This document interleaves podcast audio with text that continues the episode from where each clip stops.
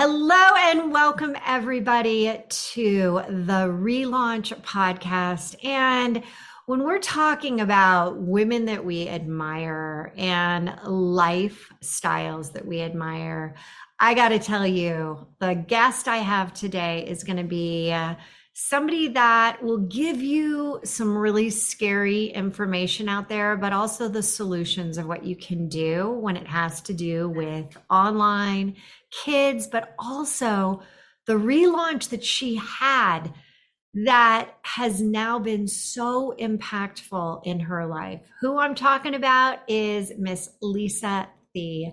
She's a top 50 global thought leader for AI, artificial intelligence, privacy, and safety with demonstrated experience in delivering, you're talking solving those complex business, technology, governments, privacy, risks, you name it. In the world right now, wow. We need we need more people like Lisa, but she is spearheading such a huge huge charge.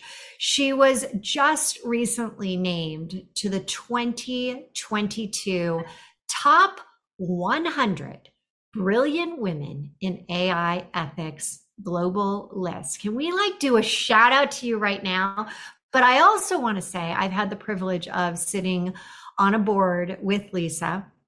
We'll go into that about our mutual passion uh, around trafficking, around keeping kids safe, and around how our paths intersected and really just what what a journey and what a woman I have on my show today. You're listening to the Relaunch Podcast, and I'm your host, Hilary DeCesar, best-selling author, speaker, and transformational coach, widely recognized in the worlds of neuropsychology and business launches, which cultivated the one and only 3HQ method, helping midlife women, yep, that's me too, rebuild a life of purpose, possibility, and inspiring business ventures. Each week, We'll be diving into the stories that brought upon the most inspirational relaunches while sharing the methods and the secrets that they learned along the way so that you too can have not just an ordinary relaunch, but an extraordinary relaunch. So, Lisa, thank you so much for being here. Oh, Hilary, I'm so excited to be able to catch up to you. We have to book podcasts to get a get a time to catch up with each other. So ah. this is a treat for me too. I know, and it's just it was we were just talking before about time and how fast it all of a sudden has been seven or eight years since we first met, and we were like, really that long ago? And I always think about it as there's that COVID time warp where the the time of the pandemic where you were like wait a second is it is it pre c pre covid or we're still in it? We're hearing you know more and more stories around it's coming back. But you know two and a half years you kind of are like wait a second does that count in on my equation of how long it's been? And yeah it's crazy but i'm so excited to have you and you've got so much incredible information to share and the one thing that i did not state in your bio that I really want to is you've also had a really incredible TED talk that when I heard it for the first time and the second time and the third time, how much it impacted me and how each time I heard it and it's bringing light to dark places online. I, I learned more about it. It resonated even more and it made me fill up with such like an anger within within me. But we're going to get to that and we're going to talk a lot about you know what what we can do and what as a parent you can do. And if you have nieces and nephews and anybody around you you can do. But i want to start that you've had some really significant relaunches and significant ones to the point where uh, you know especially life and death around you know situations and i want to go back to your journey along this path and how it's impacted where you are today. So please, you know, let's start with, you know, the the, the first of many relaunches that you've had. Yeah, so I had a career um, that was pretty traditional in corporate America for the first 18 years of my career. Uh, I came out of an engineering school, probably more because my mom wanted to raise an engineer than I wanted to be one, but came out west to go uh, participate in Silicon Valley and was able to try lots of different roles and things like IT and HR and supply chain management and sales. Uh, and I enjoyed that time to try a lot of different things, travel and experience more of the world as a single person when I got into my 30s is when I really kind of hunkered down and focused on those family building years. So we got married, had a couple babies, and you know, lo and behold, I have to raise those babies. So being present is pretty important for that. So balancing uh, for the first time being a working mom and having two children under the age of two at home to take care of, and that really put me into my first relaunch. So I returned to the tech industry after an eight year break, coming in uh, when my children turned two and three. And the reason I chose to do that at that time was I was really struggling with being home full time. I I wanted to be the kind of person that had enough intellectual stimulation, changing diapers and, you know, curating baby food that it filled my soul.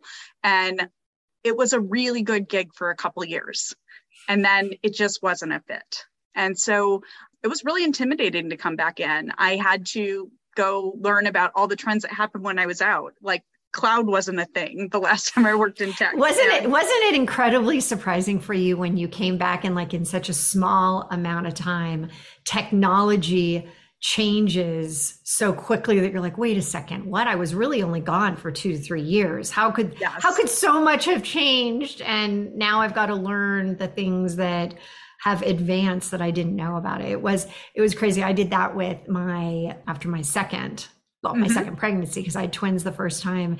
And I went and started to do a lot of uh, consulting and I created one of my first companies with another gal. And I took, I mean, I even took just, you know, months off. And it seemed like even during that time, I, I, I thought, what the heck? Where is everything going? Why is it, why does it seem to be 10xing so fast? A hundred percent. But it, like most things, it's almost like osmosis. Once you're submerged in it for six to nine months, you start talking the same silly acronyms and understand all the language over time. Uh, it's just about, you know, sitting in the discomfort long enough to become mm-hmm. reintegrated into the process. And so, uh, you know, I spent a couple years doing that and that served me well. But I also learned a lot more about the impacts of human trafficking on women and children globally over that time and i wanted to do something a little bit more mission oriented than selling servers and storage technology to businesses. Um, what happened that because you we kind of jumped from like okay i'm coming back in now i'm i'm passionate about women and kids and yep. what what happened? Uh, in 2016 i was in hawaii. I was in a business meeting in an elementary school selling them laptops explaining some of the technology and uh, we went into a lockdown for an active shooter on campus. Mm. And I spent the next three hours writing goodbye letters to my young children and husband, and really, I mean, in the fetal. and, scary. you know, those are the moments where you realize what matters to you. And in the midst of that time, an email came through from Intel that they were laying off 12,000 people while we were locked in there. And I just thought, what am I doing with hmm. myself? And I had already been working in the anti trafficking space. I had developed an interest in it from back in my early 20s when I was traveling. I made it to 36 countries before the age of 30 as an IT manager. And so I saw a lot of trafficking happening in front of me and I always wanted to do something about it when I had a little bit more power in the world. And that was the right intersection point where I, I realized that there was something more I could do. And I really wanted to focus in more on domestic human trafficking in the US because it's a it's an international problem. And I, the more I learned about it was that 72% of trafficking victims in California are actually US citizens. They're between the ages of 12 and 14, the first time that they're groomed in, by their trafficker and sold. And I felt like there was something more that I could do to improve things in my own community and internationally. And so being locked in that school, I got a lot of clarity that time abundance isn't necessarily a given. and that I wanted to do more.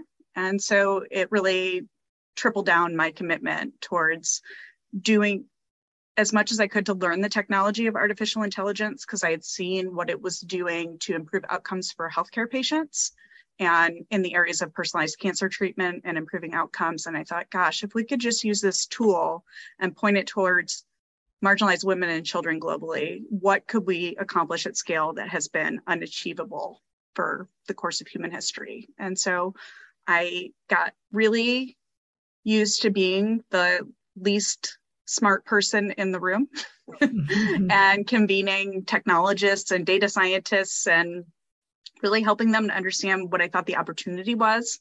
And it was really my my first opportunity to step into a leadership C-suite type of role by you know getting people to buy into my vision of what the future could look like and you know it took me from a entrepreneurship journey where we raised $4 million with that with in intel corporation to modernize one of the largest international nonprofits in the space uh, their data center and their processing capabilities uh, alongside google and microsoft. And then from there i knew i couldn't look back and go back to selling servers. I had to i had to mm-hmm. step out and lead some innovation on my own terms as an entrepreneur. So you had this moment in time where you're in that school you're realizing you know potentially that this might not you know this might be the end and it opened your eyes about the violence it opened your eyes and you also mentioned and it was you threw out some of these statistics that i really want people to realize that you know the the the people in california the kids that are being trafficked they are they are you know U.S. citizens. They these are not you know people that you know oh well they you know they don't have the knowledge or they don't have. I mean, we're talking like people that you see around that you don't even realize. And one of the things that you had said that I, I want to go back to is you saw a lot of trafficking right in front of you when you were out doing some business traveling to all those multiple countries. What are the signs for those that, you know, don't really realize like what's going on right in front of them? Yeah, great question, Hilary. I mean, in my 20s, it was pretty obvious to notice when you're seeing teenagers sitting on 50 year old businessmen's laps in the lobby that something is a little bit off. I would say in the US, um, they've got a, really great resources through the Blue campaign around See Something, Say Something. Uh, but really, trafficking victims tend to be products of our foster care system or have contact with our child protective services systems. They can be marginalized groups like LGBT plus, or also homeless or, or runaways are targets. Really, what you want to think about is who looks like they're in crisis and could potentially need some help. And you know that might be somebody that looks like they why aren't they in school when it's a school day in the middle of the day? That doesn't seem right. Or why aren't they speaking for themselves at a restaurant? Uh, why is there an older person speaking on their behalf? Do they look inappropriately dressed? Do they look um, dirty? Do they look will they not make eye contact looking for those signs those subtle signs of distress that perhaps they aren't in control of their decisions can be a really powerful tool. And, you know, with the National Human Trafficking Hotline, it's always a good idea to bias on the side of reporting something that doesn't feel right to you um, so that trained people can intervene uh, versus taking it upon yourself. And that's just a text message away for people that want to report that to the National Human Trafficking Hotline. And we'll provide the resources for that in the show notes. But yeah, we'll definitely put those in. And one of the one of the connections, uh, our first connection was both of us were on the board of Three Strands, and Ashley Bryant has created such an incredible organization and nonprofit. And what what really came out of a friendship that we also developed around our passion to keep these kids safe and to keep women and to be able to share this because I think that there's this huge, it's almost like eh, don't talk about it. Don't talk about it because it's uncomfortable let's not talk about the fact and you talk about it in your ted talk that you know kids are getting phones at 10 um, that we have these laws in the the us about you know COPPA the children's online protection um, act that keep kids off of websites that they're not supposed to but nobody is really monitoring it I had a company around that, you know, to keep kids safe. You and I had many conversations about you know what happens in those situations what's going on with the parents and a lot of times these conversations are super super uncomfortable for you you had this brilliant idea of artificial intelligence. We're using it for healthcare, we're using it for all these other things. Why are we not using it to help with a huge problem? And can you let us know what you know what i know there's a industry number of like what is it around human trafficking what is this how what type of you know business is this yeah, so from a, a, global perspective, it's estimated that human trafficking is a $150 billion industry whose product is people. Uh, this is something that happens internationally. Uh, it happens to all socioeconomic levels of people, uh, but traffickers tend to be pretty smart and predatory. So they're looking for victims that don't have a lot of resources to advocate for themselves. So I think a lot of people think of this like the movie Taken, perhaps, which mm-hmm. does happen, but much less often than uh, people would likely think it does. But with that said, with the, you know, in 2007, when we got the iPhone and we started to see all those trends of social and mobile and cloud coming in on the following years, the things I had to learn about when I got back into the tech industry. Mm-hmm. Um, we opened up a lot of opportunities for criminals that have malicious intent to target children and a lot of access. So, in the same way that we can b- build healthy communities online to uh, rally around things that we want to accomplish together, people that have uh, malicious intent and pedophiles can also build communities to talk about how to do their grooming behaviors and, and entrap more children more effectively as well. And, and unfortunately, there's that's what we saw. So I got involved in this work back in about 2013. And at that time, the National Center for Missing and Exploited Children, which is a congressionally mandated location for reports of all child sexual abuse material online, received about half a million reports for follow up from law enforcement that year. By the time that I did my TED Talk in 2020, that number was 8 million reports. Mm. And unfortunately, it bumped to 16.7 billion the following year. So it's one of those things where you can't just keep putting more people on it. You need to leverage the technology tools that the criminals are using to be more efficient to deal with the problem and point it towards, you know, providing those services to the good guys too. And so oh, that just makes me sick when I start to think about how those numbers literally doubled when you start to get into 8 million and then we're talking 16 million. I mean, it, we're not talking about, you know, naughty schoolgirl photos here. We are talking about crime scene photos of the worst day of a child's life being shared by adults for their entertainment.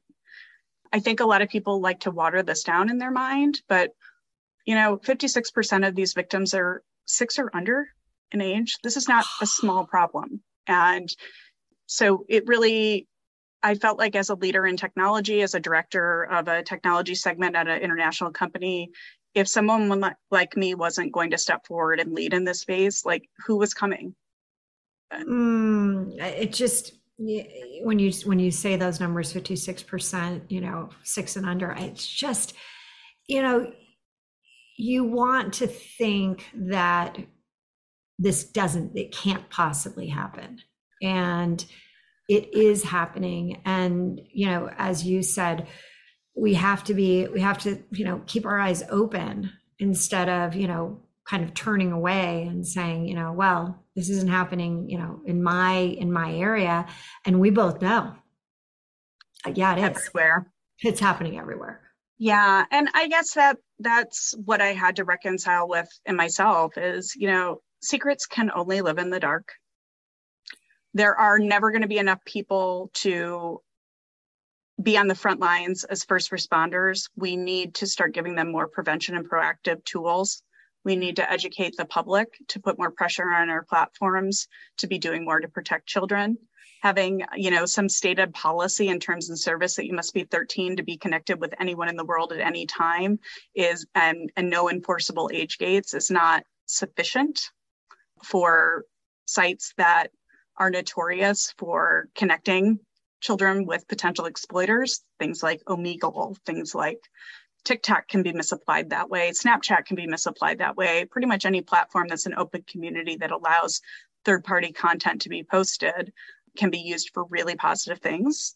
And also, if they're not designing for safety by design, pretty negative things as well. And so I like to be a resource across the industry to bring some of the industry best practices. I lead a data for good consulting practice for launch consulting, where I get to work with large brand companies that are dealing with this problem at scale because this isn't a solo sport. Criminals don't pick one platform to abuse. um, it, it's across the industry. And so until regulation can really catch up and really start thinking thoughtfully about how to do more to protect kids, I want to make sure that companies that are investing in doing the right thing are getting the most bang for their buck. So, having been at the helm of a company for seven years, trying to help keep kids safe, I'm um, I'm always asked, you know, so Hilary, what can you, what can I really do? I've got kids. Is the answer not giving kids phones? Is the, you know, what what is that first step? And I and that's that's it's like in uh, when we were growing up and parents were like you know well you can't watch tv and then they go to somebody else's house and then they end up you know binge watching or you can't have junk food and they go somewhere else. That's not the answer. Yeah. um, what do you recommend to the parents that are listening right now to you know that they've got they've got kids in their life that are in this age? What do you yeah. what's kind of that first step that you me too friends. My son turns 10 this month my daughter's 11 so mm-hmm. i can very much relate to all the societal pressures to provide those first phones. I think the first and foremost thing i recommend is delay delay delay. So the wait until eighth pledge is something i really support uh, in terms of not introducing social media until eighth grade if you can prevent it. I think a lot of technology insiders follow that guideline as much as possible. Secondly i'm a big fan of teaching your child a technology fire drill, so to speak, which is, you know, we train for emergencies. Like uh, I grew up in the Midwest, we did tornado drills in school, or, you know, um, you do fire drills and you do all of these activities, even active shooter drills, unfortunately, in schools these days. And the likelihood is there will never be a time that your child actually has to use that training, but we always want to be prepared. On the other hand, the likelihood, but by the time that they turn 18 that they're going to see something online that is inappropriate and not intended for them is like 99.99%. And so I'm really a fan of the the process of stop, walk and talk. When you mm-hmm. see something that makes you uncomfortable, stop what you're doing, walk away from your device and go talk to a trusted adult. Maybe that's a family member, maybe that's a teacher, maybe that's a church leader, someone that can help you put it in context because kids are very resilient, but secrets can only live in the dark, and traffickers take extreme advantage of fear in children and shame. Nobody likes to talk about that stuff. And so, getting helping your child understand that you are an ally to them and that there's not going to be something that they're going to tell you that you can't handle uh, I think is really critical. I think the other piece is monitoring, you know, trust but verify, man. so, you know what, that's so true. And I have to say, one of the things that I feel very, very strongly about is a lot of times people say, well, I'm not going to bring it up until I have to. Like parents are like, I'm not going to really talk about this until, you know, it's time. And I have to say, don't do that. Like, do not put this off because the more you can start to talk about them when they're, you know, much younger, when they are, you know, that age of, you know, even, I mean, start talking when, when they're five, six, like openly discuss it so that it's not, you're hitting them, you don't trust me, mom, you don't trust me, dad. It's not that. It's, you've been talking about it so openly that they're like, yeah, this is just, you know, this is what we have to be talking about early so that it's not this like, why are you bringing that up to me now? Like you're so weird, yeah. mom. You're so weird, dad. Ew, you're so like yeah, like gross. I get those What's looks happening? now. Yeah. uh, so with, with, that though, Hilary, that's what we learned in doing our product research for our company Minor Guard back in 2018. We did uh, a lot of market and focus group research with teens themselves, as well as pediatricians, uh, school leaders, church officials, all the things. And what we learned was you don't make it through the first week of junior high without receiving a explicit image of maybe a peer.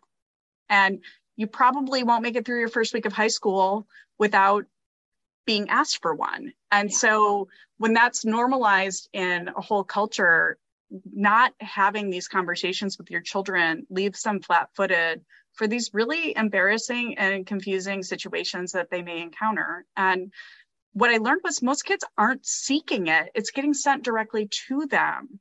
And so you're not, if you are choosing to give them that technology in the world or let them be in places where they have access to it, which frankly, we're all losing control of that anyways, the schools give it to them then you have to be willing to be a little uncomfortable and have the conversations.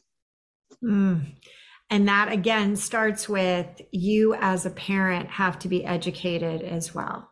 You have to be willing to say, I'm going to go to these uncomfortable places to learn about this so that you can start to address these not you know not the scary things like you can't do this but to start to be openly talking with the kids it's so powerful and so important and i completely agree i i just what you're doing is amazing you also had a very scary situation happen over the last couple years with another massive relaunch and I, I would love to hear more about that specific one. So, Hilary, before I go to that, I just wanted to make people aware of a resource. I know we talked about some things that can be a bit scary. As a parent myself, it scares me too. And so I put together on my website at lisathee.com uh, if you go to uh, the area around my TED Talk, you will see videos about how to set up the native parental controls in your Apple iPhone to best protect your children if that's the kind of device they're using. You will also see recommendations for first phones that don't have access to social media or monitoring solutions like Bark when they are ready for those kinds of things in their lives. So I want to give people a, a wide array of of options for whatever fits best for their family all in one location including information about where to report if you are aware of a crime that's happening uh, in a light touch way that doesn't have to make you be much more involved than you are capable of being. So there's a lot of resources for nonprofits, there's a lot of resources for tools, and there's a lot of resources for parents just to think through how to be there alongside that journey for their children. Mm, I'm, I'm so glad that you are putting that out there. And I also highly, highly, highly recommend everybody watch the TED Talk because it it opens your eyes that the one thing we can be is when you're aware and you have the knowledge then we can help to avoid situations which is so important for kids to be aware of what's going on so i think that that is so critical yeah and, i'd rather be in the trauma prevention business than the trauma cleanup business any day right hilary Mm, I think you and I are in a, definitely on the same wave there, right? Gosh, I mean, if we can if we can help with that, that's what it's all about. It's letting people know that they're this doesn't have to happen. It doesn't, and I don't want to get any more phone calls from friends about missing children and um, yeah. exploitation. Unfortunately, I'm the person people like to call, and um, I just I don't want to field those calls anymore. like, I, don't wait I, till it's a crisis. I hear you, no doubt.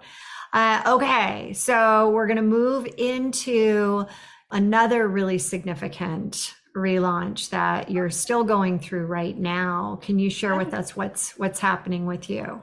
Sure. So um, I've had an underlying autoimmune condition that was pretty well managed for quite a while since I had children. But when I contracted COVID in June of 2020, it really amplified a lot of my symptoms and increased new ones. Uh, so I've been a COVID long hauler um, for almost two years now, maybe a little bit more. the first thing that I noticed was a lot of the same GI issues I have with my autoimmune condition just being really elevated mm-hmm. and a lot of really extreme chronic fatigue, like can't get out of bed kinds of chronic fatigue. I lost half my hearing in my left ear. I suddenly. and it has um, not come back. No, my hearing aids come in next week. Oh, Lisa, that means that you've been, you have literally had this ongoing, all of the results of COVID have continued for you for over two years. Yeah, I have a team of 10 specialists that keep me upright and keep me moving forward. And I'm really grateful that I've I've gotten the right medical team around me. It took multiple years to get here.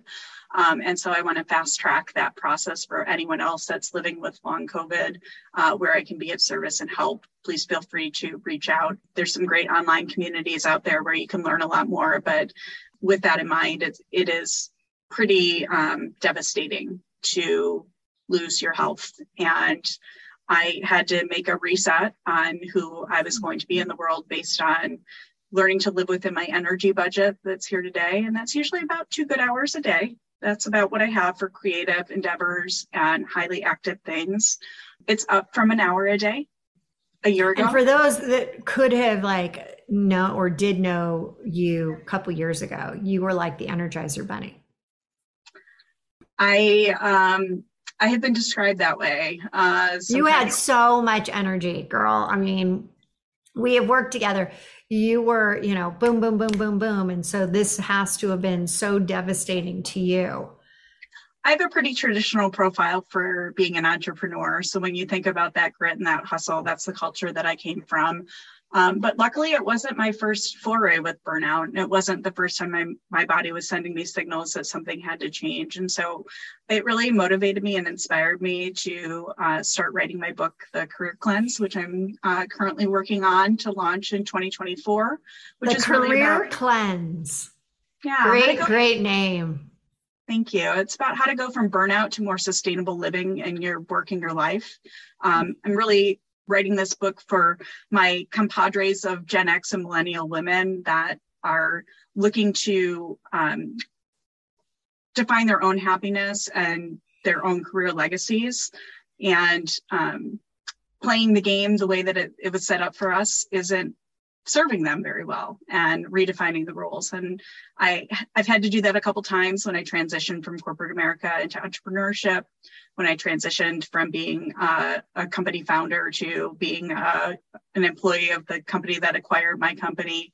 And then from uh, be- becoming a management consultant and keynote speaker uh, three months before I lost my health and having to make that adjustment. So it, it I've had a lot of lived experience as to tap into my mission and my values and learn to put the focus on the things that the moments that matter so that I can be the person I want to be for myself, for my family, for my uh, business, and for my friends. Um, so I'm I'm at a place now where I'm stable enough that I can be grateful for this reminder but you know when the bricks are hitting you over the head that something has to change it doesn't feel that enjoyable in the moment. No. And the way you say you know moments that matter and i know that um even doing this interview is something that you have to you know dig deep keep your energy keep your conversation in that you know all the different directions that we've gone today and you've done such an incredible job and I just I, I, look at you, I admire you. I'm so excited to read your book when it is here. And I think that um, you let me know and we'll get you back on and we'll talk more about it. But I want to say thank you for, you know, everything that you have done up to this point. And I just know that the next the next part will even be more impactful for everything that you are planting the seeds to be able to bring out into the world here over the next couple years and um, you had something exciting happen with your health. Can you tell us a little good news that happened today? Yeah. Well, last week I got my second uh, immunosuppressive infusion, um, through my medical care provider, and I'm starting to regain some of my uh, some of the brain fog is starting to go away, and some of the energy levels are starting to rise up. So I'm really hopeful that as I progress in onboarding this treatment, that perhaps there might be a, a new normal reset for me than the one I've been accustomed to the last couple of years. And for, but, and for those that don't know what that is or what why would you start to do that? Can you explain a little bit before we sign off here? Sure. Um, well, I'm I'm just following the the direction of my doctors, and based on the rare conditions that I have, this is the right um, level of medicine to stop my body from attacking its own healthy cells in my back, vascular system, so that I can uh, function more optimally.